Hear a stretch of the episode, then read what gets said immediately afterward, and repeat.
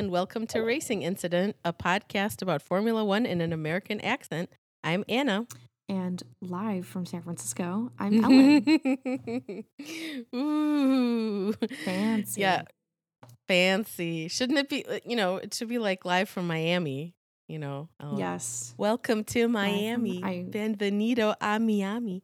Yeah, I know everyone's been listening to that, you know, all week, right? So sorry, everyone. I'm sure you've heard enough of that song to last you the rest of your life.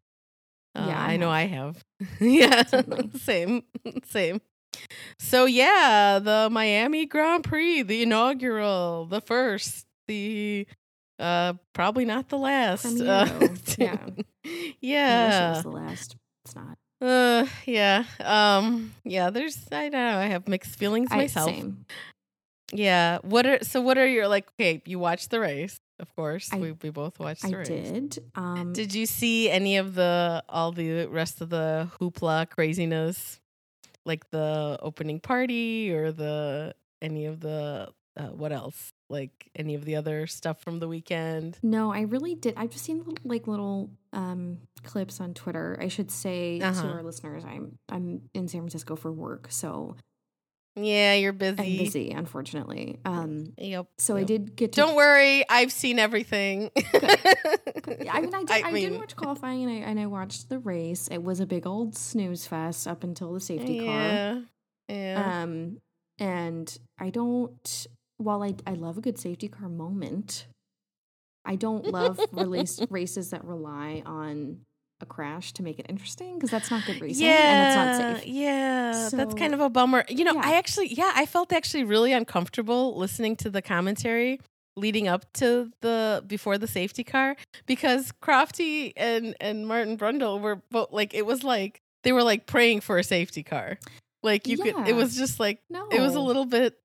I'm like, this is not really okay, guys, because like a safety car could mean someone could get seriously hurt also. So like, you know, maybe we should not hope for that. Maybe not. Yeah. I mean, it was like they were like, whoa, we could have a safety car. And they were like, it's a street track and we haven't had a safety car yet. Like, this is amazing, you know? Yeah. And a new, I didn't love that. But I mean, in fairness, it was boring up until then, but it's like, I also don't want someone to get seriously injured. Yes. Which we will definitely get into. But my other last thought about, that race was that there were a lot of great midfield battles that I had no idea were happening until this morning. Like, truly, I had no idea that there were all these great midfield battles because, crowd shots, because we didn't see Max Verstappen 3 miles ahead. I'm like, okay. Yeah. Yeah. I was shocked, honestly. I didn't know how many overtakes there were. Yes. I know there were a bunch just from, you know, having watched it and, you know, seeing like on the graphic the little things move, like when a driver overtakes another driver, and I would be looking and I would see them on there, and I'm like, but they're not showing us, they're not talking about it. This is really irritating. Yes. Like, I don't understand why you wouldn't talk about it more when it was not, for the most part, exciting at the front, other than a few times here and there. And so it's like, why aren't you talking about it at all? It was you found that stat. I was really glad you found that there were 45 overtakes at this race. 45. Which was insane. It's a lot.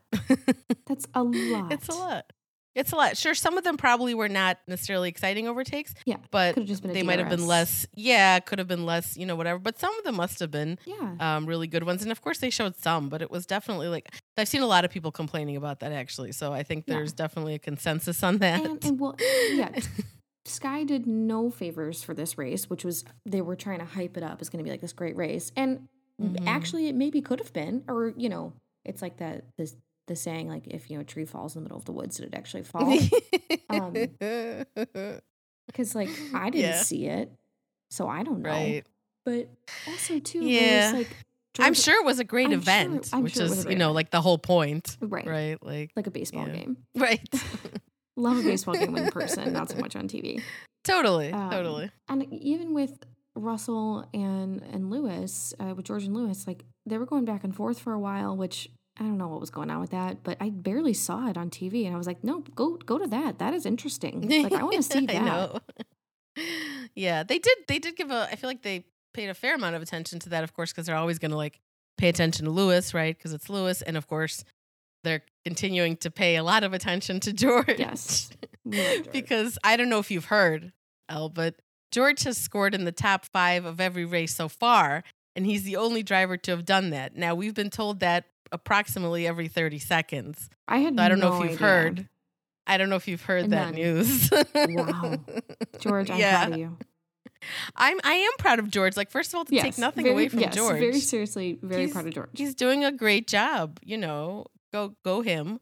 But yeah, the way that they're like hyping him up is like, you know, it's very transparent that they want him to beat Lewis and pro Russell, and you know, for that to be the story, you know, because that would make a great story, right? Right. You know, because I'm sure it was a great story when Lewis came in and kicked Fernando Alonso's ass, you know? Yeah. So they want that to happen again, and maybe it will, but it's like, guys, don't force it. Don't force it. Let it, you know, let him, like, you know, and it leave George alone. We've said this before. Like, George, we'll say it again. Is like not Lewis's #1 fan, but he is very respectful of everything that we've seen. Obviously, we don't know what happens behind doors, but it seems very respectful of the relationship, and admires him, and they seem to be getting along very well. They went surfing together, you know. Cute.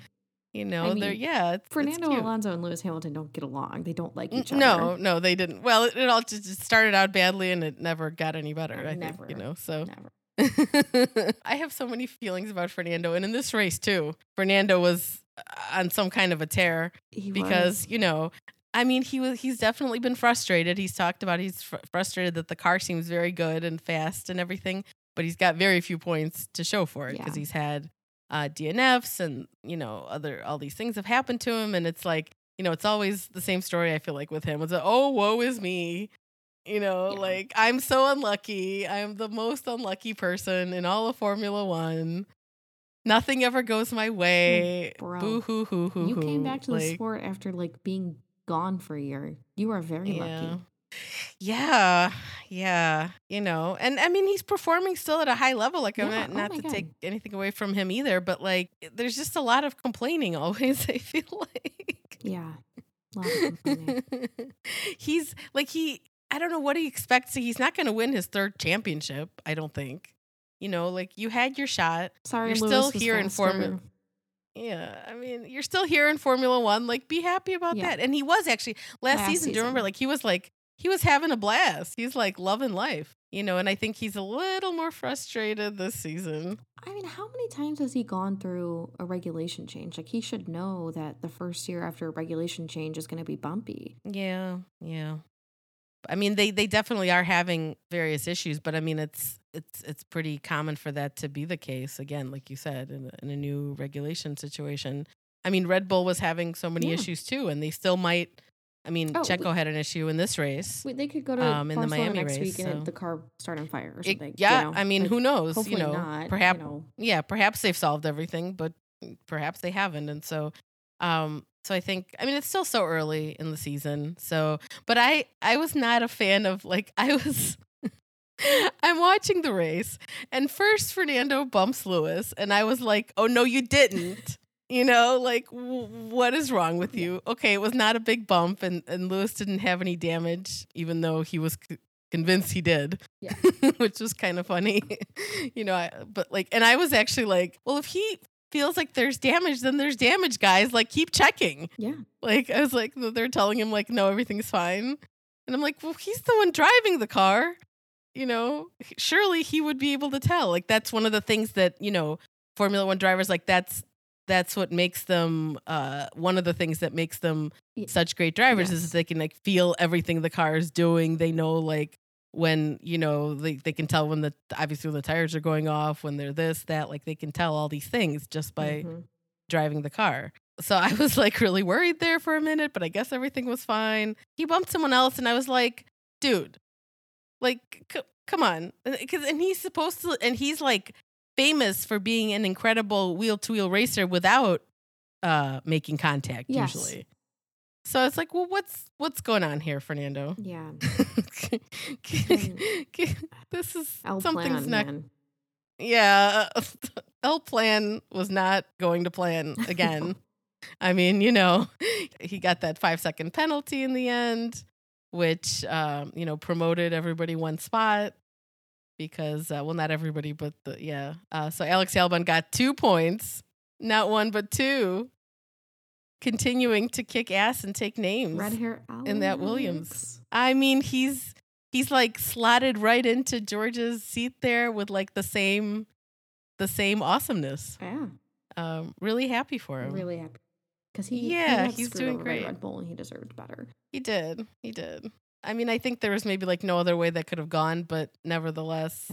It's really nice to see him back, and he's so you could tell he's really happy and he's matured a lot in that year. I feel like he's had a lot of time to think. Like once you're out, you're like, oh, yeah, I really want to get back in. Not that you didn't want to be in the first place, but it like gives you that perspective. And so did you hear him talk about that actually? So he had the red hair again. Mm-hmm. And he talked about that. He was like, well, I had the red hair in Melbourne and I scored a point. He scored a point there. The famous, you know, tire whisperer race where he went the entire race on that one set of hards. And so he scored the 1 point there. And then the next race, his hair, he said, was like starting to fade because he hadn't got it re-dyed, obviously. And he came 11th. So he was like, no, we got to go back to the red hair. And it worked. And it worked because he would have gotten 1 point anyway, even without Fernando's penalty. And he ended up getting two, but he would have still gotten the point even if there was no penalty. Yeah. So the red hair gotta keep it going now. He's gonna have to do it all season. Yeah, it looks cool. I know, I like it too. It looks like I don't know, like he should be like drifting. I don't know, like he should be in like a drift car and like that would be so awesome. Yeah. Like he looks really cool with the red hair. He does. I know. Or like he could be like, or like a DJ or something. Yeah, I could see it. But yeah, I mean, like there's the main thing I feel like about this past weekend in Miami, some of the main things, there's so many things, is I feel like there's been this whole, you know, discussion about like some people are definitely not feeling the whole American vibe. You know, not into it. Not into the football helmets on the podium. Not into any of it. I mean, obviously we've already heard all the talk of the fake marina and this and that. That's, you know, beside the point. But like people are just like, oh, this is, you know, this is how Americans do it. Oh, it's so stupid. It's like wrestling, or, you know, it's like this or it's like that. And it's like, guys, do you know what I don't get about that? Is that I think CODA is more like quote unquote American, like in your face. Yeah, I didn't really feel like this. I mean, other than like a few random things. I mean, the football helmets I thought were kind of funny. Yeah, I mean, I didn't have any, but also I mean, it's silly, but it's like the whole thing is ridiculous. Like the whole thing is ridiculous. Exactly. People in metal boxes that are worth millions of dollars and flinging them around circles, essentially, like hundreds of millions of dollars. Yes. Yeah, it's insane. Miles per hour. And we're like, don't die. Good luck. Yeah, like it's objectively the whole thing ridiculous. It is ridiculous. It is ridiculous, and I think people forget that. The people forget that, like, you know, the sport originated with like rich people had like nothing better to do. Yeah. And they had really fast cars that they wanted to race against each other. Drivers. And that was how Formula One, came about. And it's like, I mean, that's ridiculous too. That's ridiculous its own way. It's all, it's different to other sports. Like we've said so many times, it's not, you know, it's so much more, it's so much about the show. Like I do, like we've talked about, there should be that balance, but like it's so much about that. And, you know, I think the people that are complaining don't understand that or have forgotten conveniently or whatever that Formula One, you know, when Bernie Ecclestone was still running it before Liberty Media bought it, and I'm no great fan of Liberty Media necessarily for many, many, many reasons. Neither of us are. But, you know, but when Bernie was running it, it was, you know, he was like anti-social media, and he was like, he didn't have, you know, he didn't really have, he didn't care about the American market at all. He was like, why would I care? Not like a big market or anything, but, you know, there was no, there were no really attempts to open things up here, kind of bridge like and in other countries. Yeah, he was perfectly fine with it the way it was. He thought that, you know, there's been so much press around all this stuff now in Miami, and like there was like Bloomberg Business Week did this whole cover story that I read that was pretty good, actually. It gave a really nice, I'll, as always, put a link in the show notes for you guys so you can read it yourselves. It was a really nice kind of summation of like the whole, you know, journey from like when it was Bernie running it to when Liberty bought it, and just how much things have changed. And so now here we are with like these big spectacle races like Miami, like Vegas next year is going to be also, we all know it's going to be crazy. Which it's going to be insane. Because, I mean, Vegas is like... Oh, yeah, I mean, totally. You got married in Vegas, so you know. But if you're ever in Vegas, like, it is sensory overload. It's insane. Yeah, but it's so fun. It's so fun. Like, I would, I agree with you, by the way, what you were saying, that, like, CODA is more of a, like, I feel like that's more, like, American, you know, because it's Texas. So it's like, I don't know. I guess they both, though, have, like, Miami... has a very diverse population, and Texas does in a way also. Although they do, I don't think necessarily advertised by the state of Texas. Right. I think that although, you know, sadly, I think the spectators at the races are not necessarily a diverse representation because, again, these races are really expensive, and, you know, we're going to talk more about that in a minute, but I think that it's just very tiresome to me that like people, like I've never felt more both at the same time embarrassed to be an American and also like protective and patriotic and like fuck off Europeans, you know, who are being obnoxious about all the over the top stuff. You know, I'm like of two minds, you know?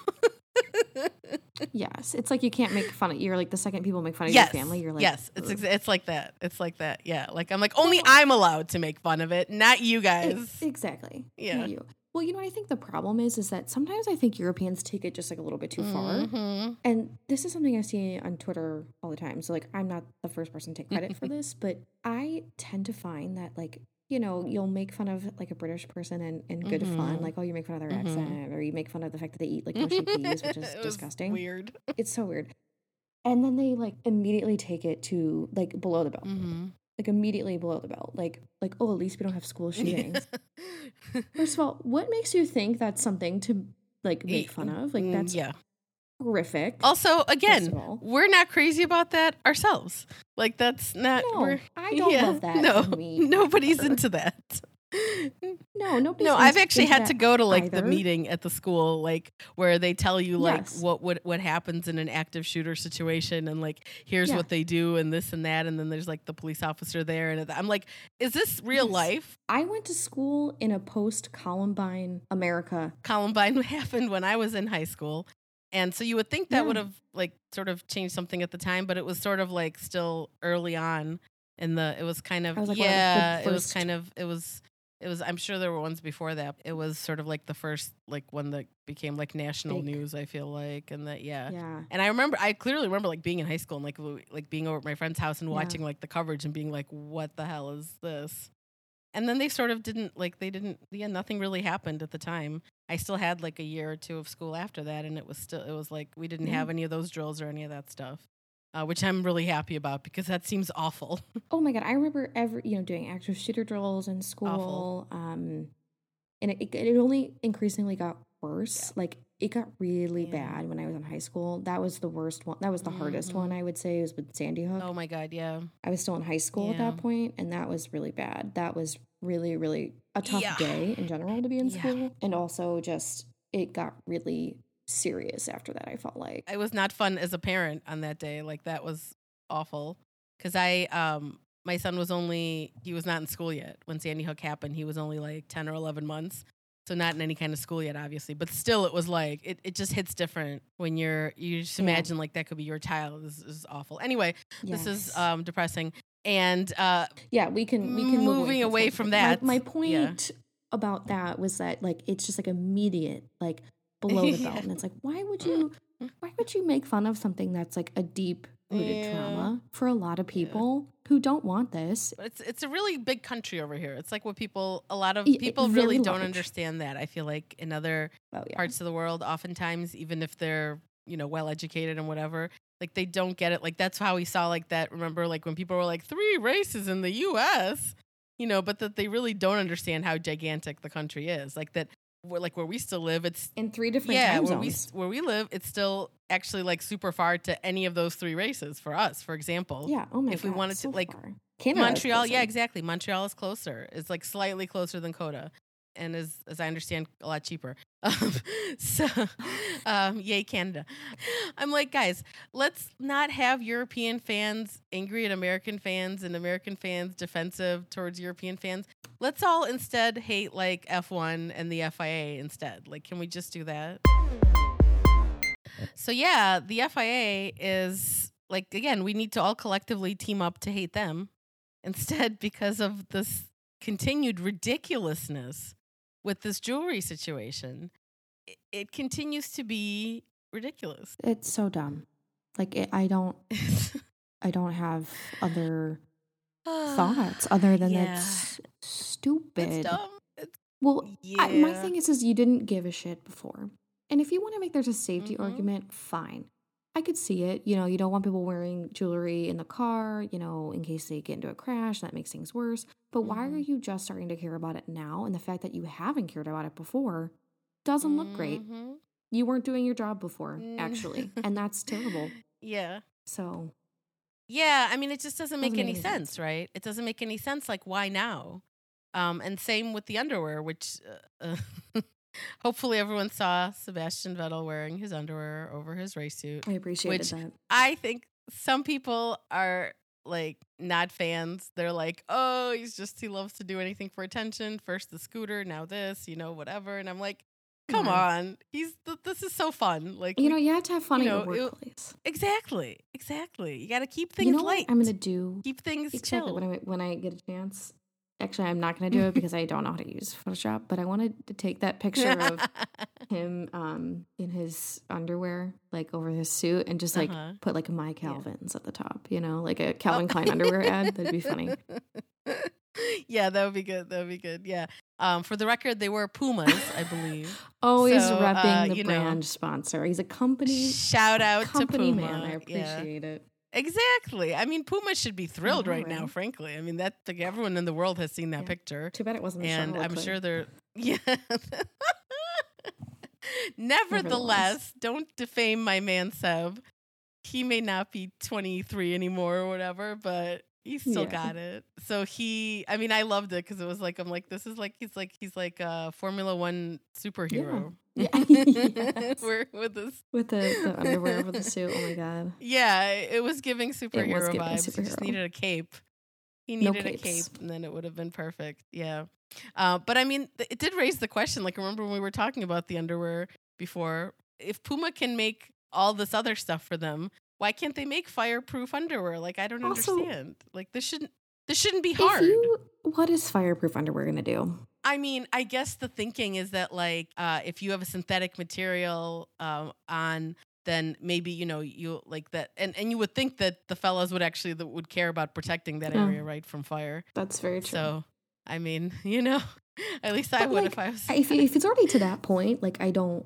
What else is it going to do? I know that's what I think too. I don't get it. I'm maybe, you know, I don't know. And especially now I feel like, I guess the thinking being that like, if they're truly stuck in the car, like that they can't get out, you know, because even like you remember Grosjean, it was hard for him to get out. He did get out eventually, but for a while there, he was like, that's how he would have died. If he wouldn't have been able to get out, he would have, you know, his burns would have been too severe, smoke inhalation or whatever, you know, like that he would have just died if he wouldn't have been able to make it out.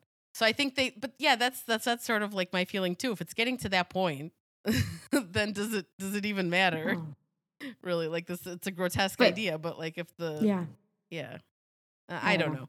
But I appreciated it from Seb, and I don't care what anyone says. He's awesome.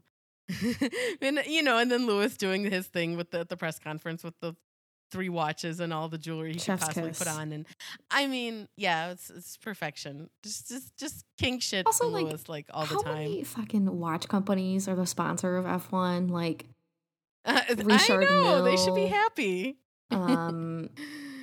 IWC. Yeah, I'm sure Tag Heuer at one point. Tag Heuer sponsors Red Bull still, I think now. Rolex seems like Rolex would be one. Omega. I mean, like, these are rich people things. Yeah. Like, yeah. It's all just it's like the thing that really now concerns me after having read, and so I'll put the link to this for you guys in the show notes. There was a piece out I think today where it talked about the fact that apparently this, because people have been saying that maybe that this came from these two new race directors this season, because they're kind of trying to like prove a point that like we're going to run a tight ship in the wake of, you know, the Michael Massey debacle. Fair. You know, that they're trying to like kind of make and I was like, I thought that made a lot of sense, and I thought maybe that was a possible explanation for what's going on here with this jewelry and underwear business and whatever. But it seems apparently that it's coming from, at least according to this article, from the president, Ben Salayem, and you know, who of course hasn't been president for that long yet. He became president at a, you know, not fun time, right? Mm-hmm. In the wake of Abu Dhabi 2021, and he had to try to clean all that up. And in this article, they talked about, which I had sort of forgotten even really, that he came out and was like quite upset about Lewis not going to the prize giving gala. Which, who could blame him? Yeah. You know? Also, like, why is that mandatory? Like, that's I know, it's stupid. Really weird. They have so many weird rules. Like, I mean, come on. You know, it's like, this is just another one.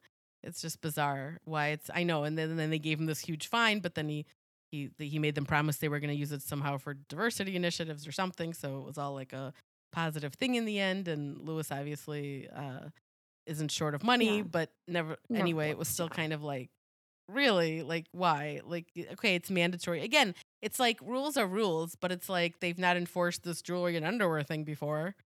They didn't have to enforce the one where he has to go to the ceremony. You know, it just feels like a thumb in his eye every time. Correct procedure at a race. So, yeah. They just kind of seem like they're doing everything like they want. It's kind of hypocritical, isn't it? You have to follow the rules, but we don't. You know? Yeah. And it's like, you know, and it's like, again, now there's these, like, I think valid questions being raised about, well, if you guys are so concerned about safety, why did you have seemingly no concern about what happened to Esteban Ocon and Carlos Sainz during the practices? And, you know, they had these really, really bad shunts, both in that same spot where there was none of the Tecpro barrier was behind that particular wall. It was just concrete. And so, of course, that caused them to have, you know, really, really bad. The crashes were much worse than if there had been something to absorb the impact.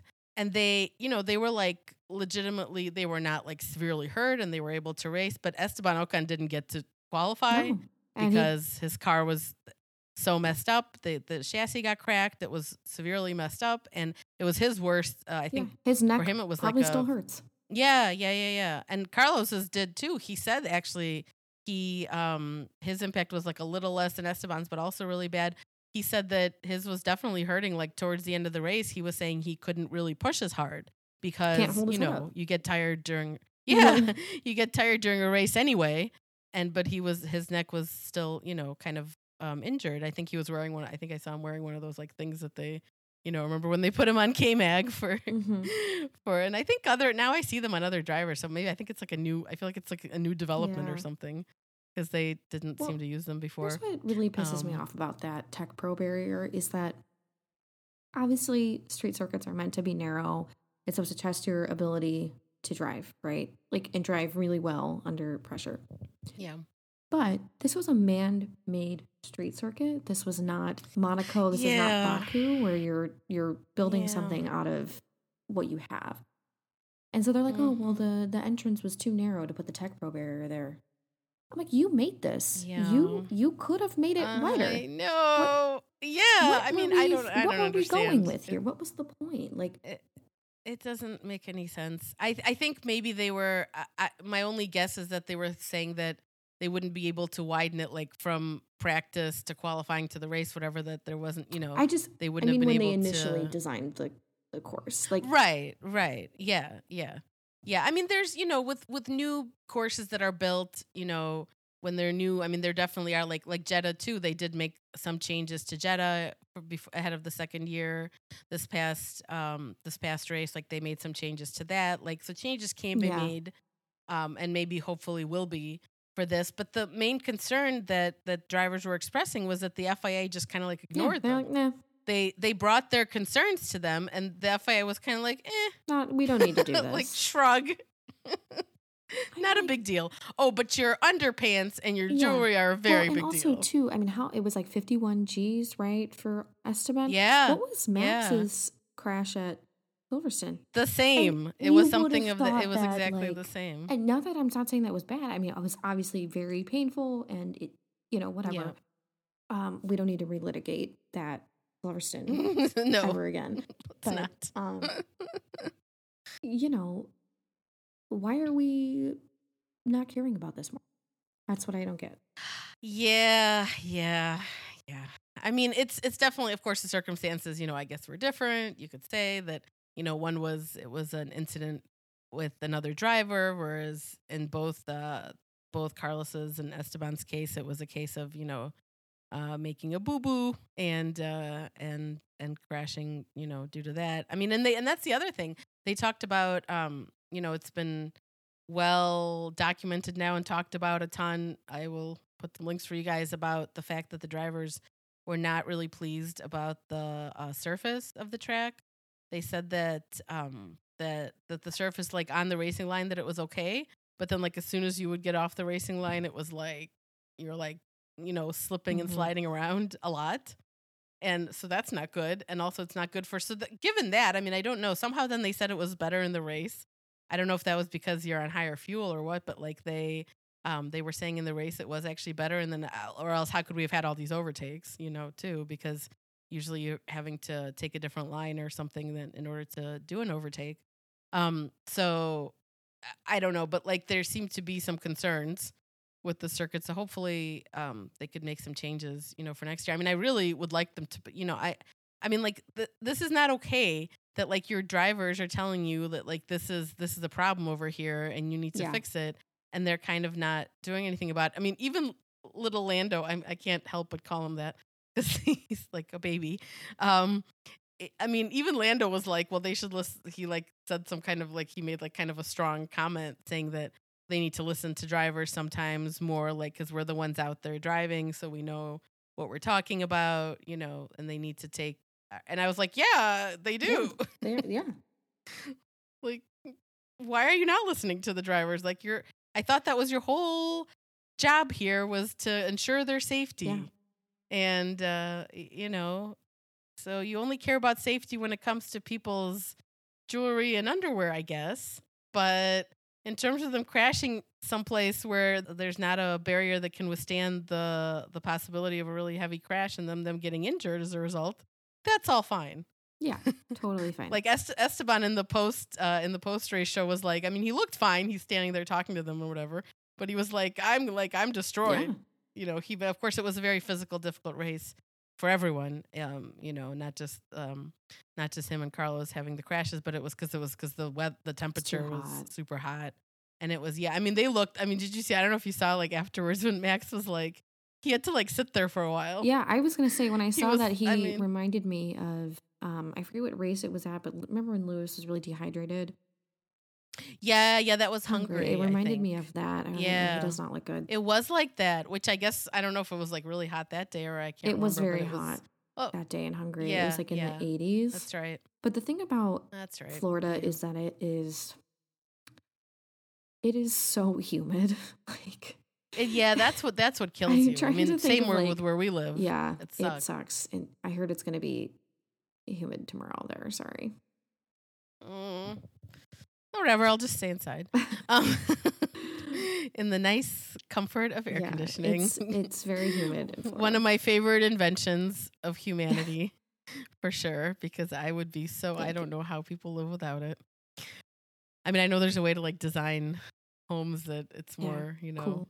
Efficient, whatever. But but I would not be able to live without that with the normal, not cool house I have. So But yeah, so it was like, I mean, they were all like really hurting after. And so especially Esteban and Carlos were, I think, because of their big crashes. Because that doesn't just like, that's not just like a, you know, like you bumped, you stubbed your toe and like then you're feeling better 10 minutes later. Like this, these are, you know, they're okay. They're not seriously hurt, but it's like, it's a big deal to have a crash like that. It's a lot. It's just a good thing. Yeah, it's a lot. Like that's so many G's. That's just insane. Like I can't even really like wrap my head around that. So I of course it makes me think also of this is probably one of the things you didn't see from this weekend, but Zac Brown went to fly with the Blue Angels. Oh my God. There's a video on YouTube. There's a video. I have to say, I am impressed. I don't exactly have many warm feelings right now towards Zac Brown for reasons we'll talk about in a minute. But I have to say I was really impressed that he didn't black out, or at least not that they showed. And I don't think he did, because then he talked about he was saying he didn't. Now he was definitely doing the like you're supposed to breathe a certain way, like they tell you. Yeah, and that could be what to do so you don't car driving, because he was racing. Yeah, but, yeah. Well, yeah. But like, but I was like, oh, cool, like good for you, I guess, because I mean, I feel like I would totally black out even if I was doing the breathing. I feel like that would not help me. I don't know, but he was really ambitious too. Like he's in there and like there's a camera, and the guy asked him like, do you want to do a roll like at full speed or not, or do you want to do two or one? And Zach was like, two at full speed, you know, like he's like, okay, who and then later you is running McLaren's marketing department. Good job. Yeah, no, they're on it. They're on it. I have to admit, it's almost like who cares what the results on track are? I mean, of course they care, but like they really do such a good job that it's like it's sometimes almost like beside the point. Yeah, they do such a good job. Whether they're getting the result, you know, yeah, for sure, because you know they've got these super personable, marketable drivers, of course, and they're doing all this fun stuff with them. The crop tops were fabulous. I did like the crop tops. I thought that was funny. That was funny. I mean, that was great. That was awesome. Funny. That was like I'm, you know, I don't know how I feel about the whole. Again, so many things now have for me been sort of ruined from this weekend because of like. So we may as well talk about it. There was if people probably are not watching all the press conferences the way us obsessive losers are. Who are doing podcasts and things like that. But I watch all the press conferences. Sometimes I don't watch the team principals ones because it's usually, you know, there'll be like two different groups. But I watched it this time, and I'm glad I did because there was a lot of, actually it was very interesting in general, the press conferences, because there was a lot of American media there, right? So you heard people you don't really don't hear. Right. Yeah. Just a quick side note. Who are, because this is an important story, but I just want to say the same people who are like mad about the unseriousness about this race are like also the same ones who think our sports media is like too serious. Yeah. So chew on that for a while. Europeans, anybody really, I don't want to just specifically call it Europeans. I think it's really more British people. Yeah. Yeah, no, it's not just Europeans. Like, I have seen Americans, too, be like, oh, yeah, like, so cringe, you know. And I'm like, guys, come on. Like, can you go be hipsters about something else? Like, you don't have to do it about this. Yeah. Like, yeah, you liked that band before anyone else did. Okay, you liked F1 before anyone else did. Good for you. Let people like things. I don't tell you. Yeah, I mean... Really, it's good for the sport ultimately, you know. As much as I hate to admit, like go drink your PBR and go get into IndyCar now, okay? Yeah. That's a whole other matter. Yeah, but so the thing that happened during the principal's press conference that caught my attention quite a lot was that most of it was just, you know, the usual stuff, boring, blah blah blah. And then this was the last question actually in the press conference with it was Toto Wolff. Zac Brown and Laurent Rossi from Alpine, and because he's like he's not technically the team principal because that's Otmar, right? But he's like the CEO of the company and he does the press conferences for whatever reason. So, I mean, I'd rather have Otmar. So there was a question, and so we do. You can see there's a. I'll put a link for you guys too. I put a Twitter thread like on our Twitter account, kind of going through all this stuff for people who couldn't see the press conference. And there was a question from a gentleman whose name was Dexter. What is his last name? I was trying to pull this up, and I don't know what I did with it. Dexter Bridgeman. Oh, yeah, Bridgeman. Dexter Bridgeman, that's it. So right away it was a very interesting question because he was like, hi, everyone. He was like, this is my first Formula One race. And I was like, oh, so cute. And which, was kind of like nice for the whole aspect of like the, F1 is growing in the U.S. There's a lot of people like us who are newer fans. And that includes Dexter because he was there representing a company called MIA Media Group. He's the founder and the publisher, and it's a black media publisher. So they do inserts like in the Miami Herald, and I think they do some other stuff. They have newsletters. They do all this stuff for a black audience, and that's like their target core audience. And so Dexter's black as well, and he stood up and he asked. He was like, what are your plans for kind of reaching out to American fans who look like me?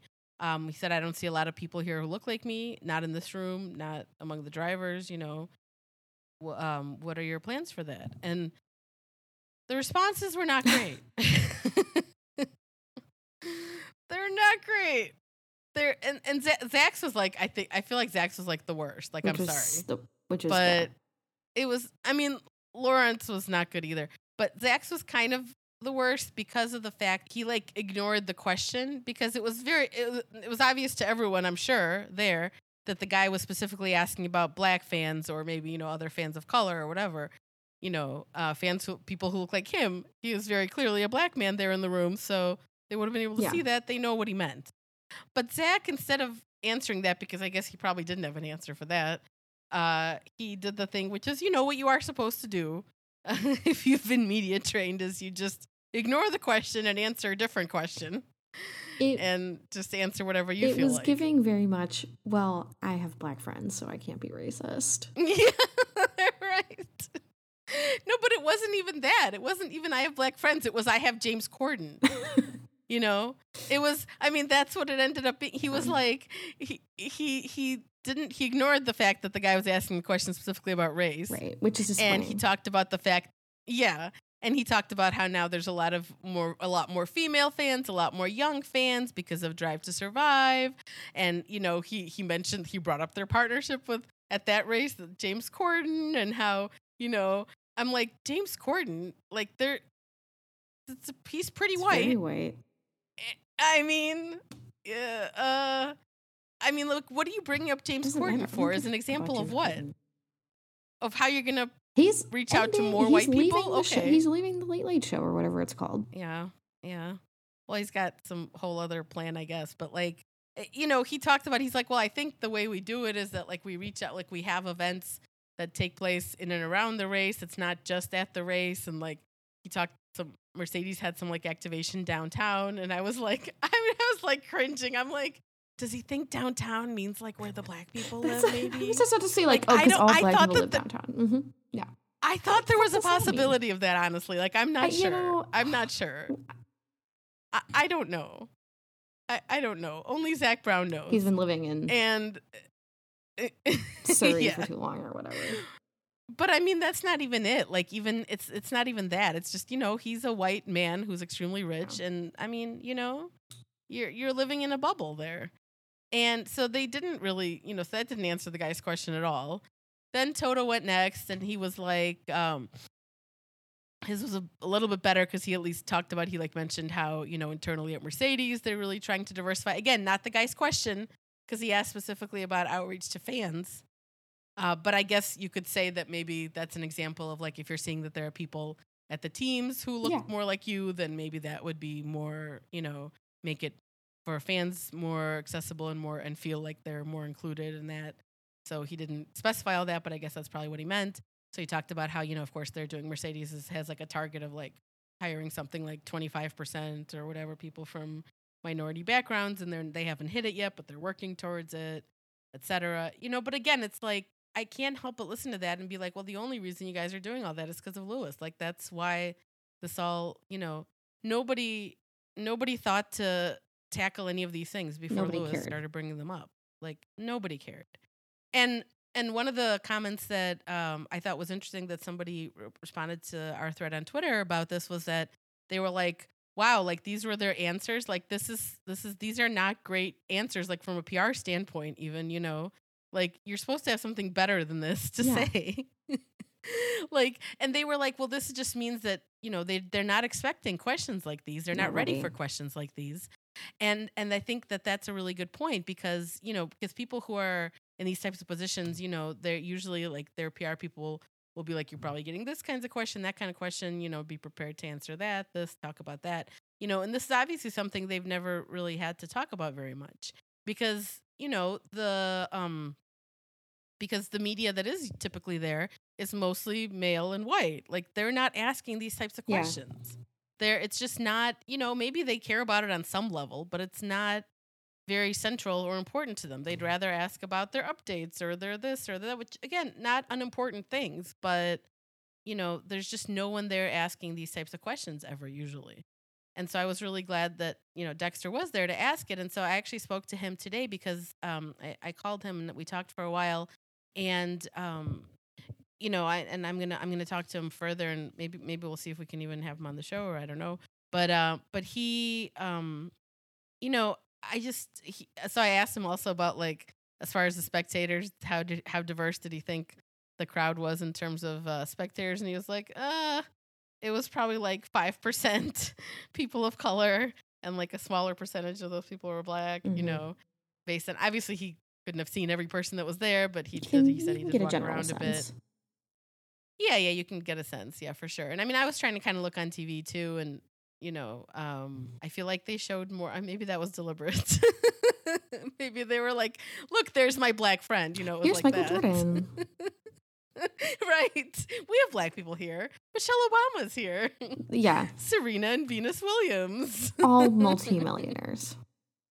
Black people with many. The former first lady, like power and money. Yeah. Like, yeah. Okay, but super cool. Love Michelle. Like that was Michelle. Cool. Yeah. Also, I loved all the photos of Lewis hugging everyone. Yeah. Oh yeah. Totally. In case you're a big Formula One fan now, Michelle, after this, like, let's talk. Yeah. I was like, and I mean, I was actually like praying during qualifying that Lewis wasn't going to qualify badly in front of Michelle. I'm like, come on. Come on, Michelle's watching, Lewis, come on, you know. And then he did okay, so I was happy, but I was like, because that's gotta be like, I'd feel a little bit under pressure more so than usual, yeah, if like Michelle Obama's there and I'm trying to, you know, trying to qualify well in front of her, I'd be freaked out. But of course I guess Lewis doesn't get freaked out, so good for him. But I'd be like, oh no, Michelle Obama's there, and I'd like screw up for sure. Yeah. I'd mess up. But yeah, so he said the crowd, you know, not very diverse as you would expect, you know, again, because these tickets are hugely, hugely expensive.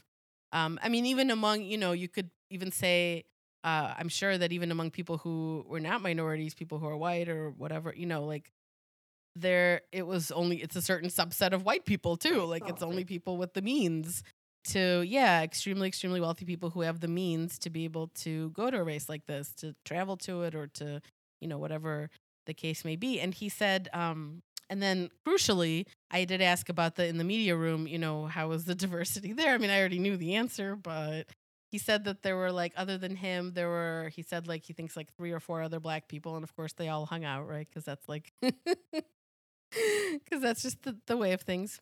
When you're in a sea of white people, you're gonna wanna hang out with other people who look like you, and he was like, yeah, it was out of, you know, I don't know how many media were credentialed for this, but I'm sure it was a lot, you know, so that's like 3 or 4 people or 5 people out of, you know, potentially hundreds of people, so not great. And again, in the American media, like I've been disappointed honestly by the you know, it's just it's a lot more. I mean, I didn't expect some kind of like critical coverage, I guess. Yeah, but like it's almost like the Europeans are like the cool kids in school, and the Americans really, really want to impress them. Like, there's a lot of people who really want the Europeans to think they're cool. Like, we really want them to like us. And I don't care. And so we're willing to say and do anything. Well, you just have to. They need us more than we need them. So, I hate to be that way, but like, the money is here. Yeah. And, yeah. So we don't need to. It's not that we don't need to cater to European audiences. Excuse me. But I mean, I think that obviously keeping the history and the traditions of Formula One are super important, and why I love the sport. But you know, we don't need to like bow down to them. This is an equal partnership. That's how I feel like that's how a lot of people do feel, and I think that's where you see people responding to like whether it's the fake merino or the mermaids or the whatever. You know, people are like, even if they are themselves American, are like embarrassed in front of their European friends. I thought I've seen clips from like Hockenheim or something, and like Martin Brundle's wearing like lederhosen. So come on, get over it, move on. I know. There's no difference there, really. That's right. Or they did last season, I guess, in Austria, they all like a bunch of them wore the lederhosen, like a lot of them did. I guess lederhosen and crop tops are not the same, and there was definitely that whole toxic masculinity crap that came out with that. Of course, there were people that were like, "Oh no." You know, what is this? I'm like, good for Danny and Lando. Let them do whatever they want. Doesn't matter. It's a costume. Like, good for them. You know, they didn't. I have to say, Daniel Ricciardo can't drive as fast as he used to anymore. But in a crop top, he slayed. He. No one can do it like him. I don't think there was anyone else that would have done that better, other than maybe Lewis. Or which Lewis showed us his abs as well this weekend. That was a lot. But, you know, like he walked down that paddock like it was a runway. I was very proud of him. Like Lando did it. Lando's fine too, but you could see Lando's like a little less comfortable. He's not there yet. He's like, okay, I'm doing this. Yeah. He's like, I'm doing this. It's funny. It's okay. But Danny's like killing it. He's killing it. So, you know, it's... And so, you know, I asked Dexter again to come back to this. Like, I asked him first of all what he thought. I mean, this was his first Formula One race ever, and he said that he was like, he's a sports person in general, and he's a car guy, and he like drives a Jaguar, and he said that, you know, when he heard that the race was coming, you know, to the Miami area, he's like, this is like a world event, and how many more opportunities would I ever get to go to something like this? So he definitely wanted to go, and I was like, oh, this is such a nice story. And he did. He said that when first he saw the cars go around, and he saw the speed, and he saw that like these amazing machines, he said he, you know, instantly fell in love with Formula One. You know, the story that everyone would want to hear. Everyone in Formula One would love to hear this. Stefano Domenicali would love to hear this. You know, the Liberty Media CEO guy would love to hear this, I'm sure. Someone coming to their first ever Formula One race and falling in love, being like, this is amazing. This is incredible. This is like the greatest thing ever. Like, and he loved it. He said he loved it. And he, you know, I assume will now be following the sport. This is what these guys want to have happen. And yet when he asks about how there's going to be more inclusivity and more outreach, and what are you going to do to try to, you know, get fans interested who are not white guys, you know, they didn't have good answers. They just didn't. I mean, again, James Corden, not an answer. Don't care. No, I really don't care. We're white, and even we don't care. I think he's funny. I think his show is funny, and I hope that there's a fun McLaren segment, but like that's not going to make somebody a fan. Yeah. No. And so, you know, I feel like we've talked too long about this, but it's just like such an important issue to us, as you guys can probably tell, you know, that it's just, you know, like I did ask him, I said, like, what would you do if you were, you know, in charge of like And he had some really good ideas. He's like, I mean, I would have like ad campaigns that specifically try to speak to people, you know, that Formula One could make that would run in the U.S.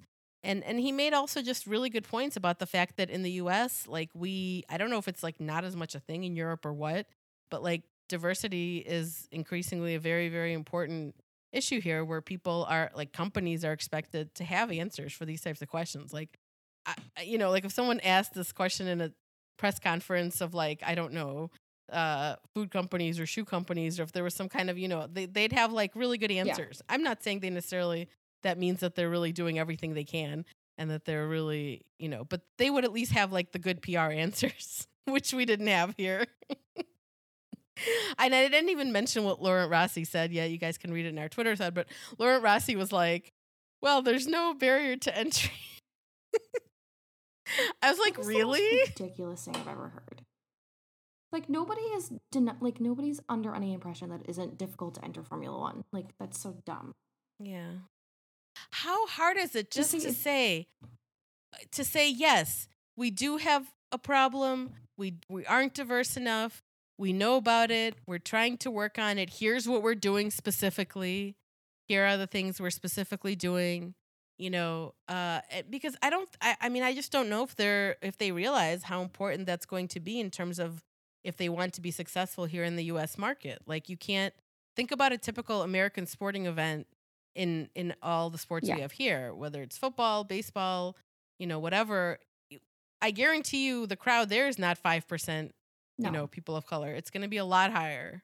It's going to be more representative of what this country looks like. Yeah, it's a lot more representative. Like I've been having been to baseball games, having been to other types of things like, and I'm sure you've had the same experience. It's much, much, much more diverse than you saw like at the Formula One race. So yeah, let's wrap things up. And of course, before we do, we must talk about who won our tweet of the week this week. And I don't know if it's just because I felt like we had to give it to somebody other than Hector. Sorry, Hector. I'm sure there were some really awesome tweets from Hector you this week as well. Ones. But yeah, he did. But every dynasty must fall. And so this year, the tweet of the week goes to one of our other loyal listeners, Kevin, who tweeted something very funny in response to our agreement on the outrage that there was this like propaganda at the Miami race with this like police escort to the podium, which was just ridiculous. I mean, okay. Yeah. Not cool. So I I posted a tweet about that. Like, what is this? No thanks.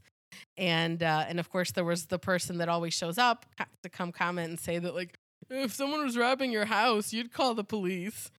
And Kevin said, if you rob my house, I'm throwing a fucking alligator at you. Kevin's a Florida man. Is actually he's a Florida man. He's originally from around here, he told us in an email back in the day, whenever. But he is Florida man. And so I feel like that was like the best response to that person. Yeah, it's so good. Because it was so good. So good. It was so good. And so we appreciate you, Kevin. Yes, we appreciate you. And, we appreciate you and all of our listeners. And everyone. And yeah, so you are the big winner this week. Pat yourself on the back. Don't throw an alligator at anyone unless that guy comes to rob your house. Then by all means, self-defense. Throw an alligator at him. Yeah. So, I think that does it. That does it for us this week. So much more to talk about, but maybe we'll get to it next week. And so until then, we will say... Bye. Thank you so much for listening. We are an independent podcast made with love, and we appreciate each and every one of you who listens. Racing Incident is hosted by me, Anna Tarkov, and Ellen Nolly. It is produced by myself and Ellen, and editing and tech support is by Tim Rodriguez. Charles, what's happened with Max? Nothing, just an incident on the race.